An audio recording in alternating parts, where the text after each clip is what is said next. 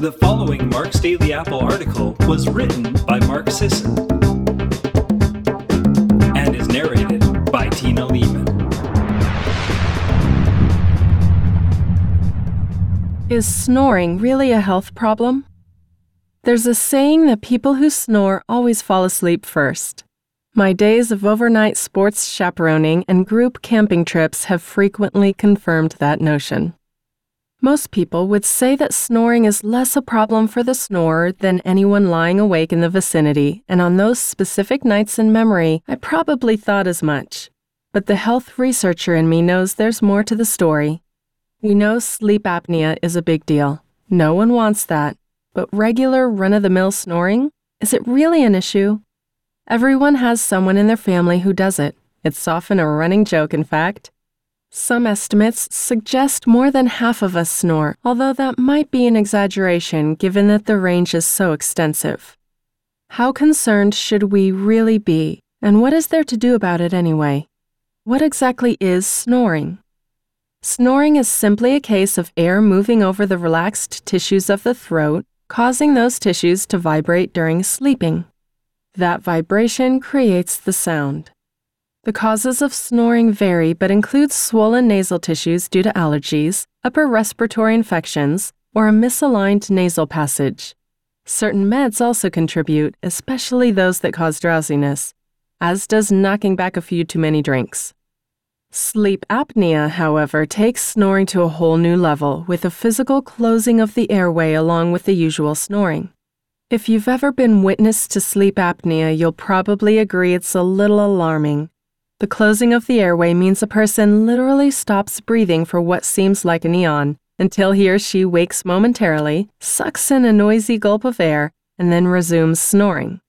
It may happen every two minutes, or it may only happen a couple of times per night. Either way, it's a classic case of obstructive sleep apnea. The most common cause of actual obstructive sleep apnea is excess weight and obesity. The tissues of the throat and tongue literally get fat meaning that air has a hard time passing through when they relax during sleep. Sleep apnea might also be caused by engorged tonsils or a hefty overbite. The thing is, the majority of all these causes shouldn't really be much of an issue for the avid primal enthusiast. Or should it? Snoring is more than a nuisance. Let's push sleep apnea to the side for a minute. No one would argue that sleep apnea is just a mild inconvenience the medical establishment already treats it as a serious condition. The same can't be said for snoring. Very few people seek help for their snoring, regardless of how vehemently their partner complains every morning. Sure, snoring can be a symptom of sleep apnea, but most people who snore don't actually suffer from apnea itself. Does that mean they're in the clear? Unfortunately, no. Research now shows that snoring can lead to the development of certain undesirable health conditions, even when it's not classified as sleep apnea. A 2014 study found that snorers had a greater risk of developing a thickened carotid artery.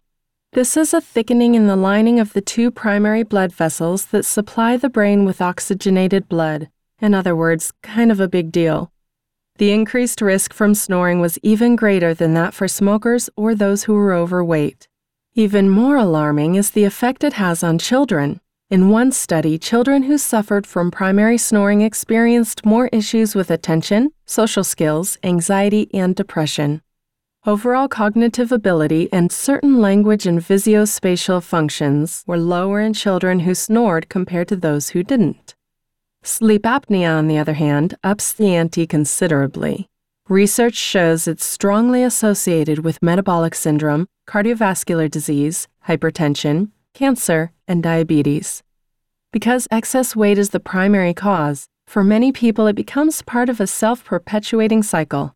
Strangely enough, it seems that women are perhaps even more seriously affected by snoring and sleep apnea than men at least when it comes to greater risk of heart failure and diabetes. What are the options? If you've ever asked your doctor for treatment ideas, you've likely heard a few of the following using nasal strips to pull your nasal passages open, using oral inserts, essentially glorified mouthguards, to keep airways open, using a continuous positive airway pressure CPAP device, or undergoing surgery to remove the soft tissue from the throat, You'll notice I listed those recommendations from least alarming to most alarming. Ideally, you shouldn't need to employ any of those conventional band aid methods, and you especially shouldn't need to be slicing out bits of your throat. Unless you have true obstructive sleep apnea, you also probably don't want to rely, at least long term, on a CPAP either, which can sound eerily like Darth Vader. Other CW dictates avoidance of alcohol and sedatives, sleeping on your side, and staying well away from smoking. Those are all good recommendations that essentially speak for themselves. Next, weight loss. A 2012 study showed snoring and sleep apnea improvements during REM sleep in those who made the shift from a quote prudent diet, aka one rich in whole grains and presumably low in fats, to a Mediterranean diet. I've spoken before about how I give a half hearted thumbs up to the med diet because, in many ways, it strikingly emulates the primal diet. Plenty of healthy fats, lots of veggies, less junk. However, researchers also increased the physical activity of both groups, so it's fair to say that a Mediterranean diet combined with more exercise was responsible for the improvements. But then again, was it the weight loss that improved the snoring, the increase in nutrient dense and anti inflammatory foods, or the exercise? It's hard to say which was the catalyst, or if all of them together played a part. That leads us to exercise as a form of snoring treatment. A small 2014 study examined the effect of an individualized exercise training program on 22 patients with severe to moderate obstructive sleep apnea syndrome.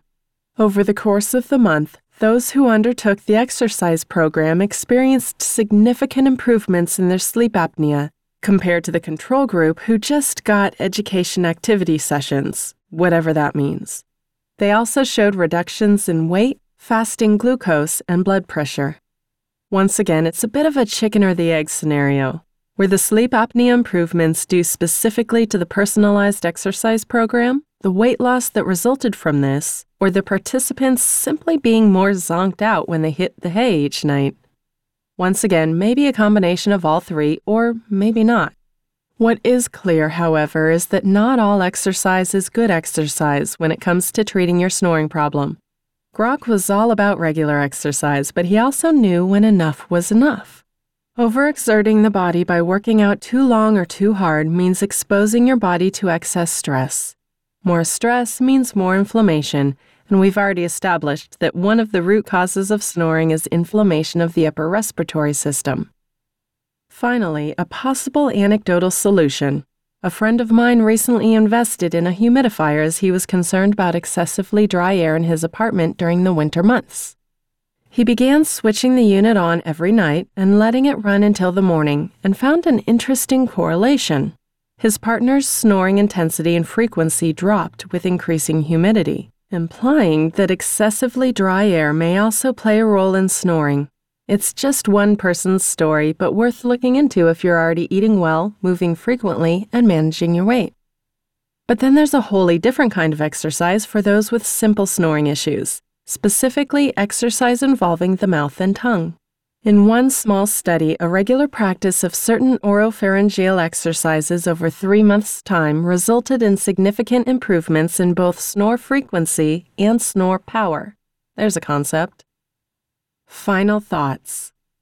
Weight loss can be an effective tool for mitigating the effects of snoring, but as we've seen, it may be difficult to achieve weight loss without first improving sleep. And how do you improve sleep without solving your weight issue? Besides, from the few studies that are available, it seems that you're only about 20% more likely to suffer from sleep apnea if you're obese. If you're a healthy weight, you might still suffer. It's at this point you should look into your diet. Are you getting enough anti inflammatory foods? Cold water fish? Certain healthy fats? More vegetables, less fruit? Plenty of anti inflammatory herbs and spices? Any unaddressed allergies? If you're full primal, you're probably already invested in all of these foods. But it doesn't hurt to run a stock take and increase the anti inflammatories to see whether it makes a difference. If necessary, get your partner to jot a few observations every morning regarding the night before. Maybe a rating system, with 10 being, I didn't realize we lived on a fault line, and 1 being, ah, quiet for once. See if there's a pattern with anything you did or didn't do the day before. Start experimenting with your diet and exercise routine. Maybe throw in some pre bed meditation. Condition yourself to only sleep on your side and try a humidifier to loosen mucus. Talk to your doctor about any medications you're taking and if they might be contributing to the issue. Experiment with different pillows. Search out and try some oropharyngeal exercises.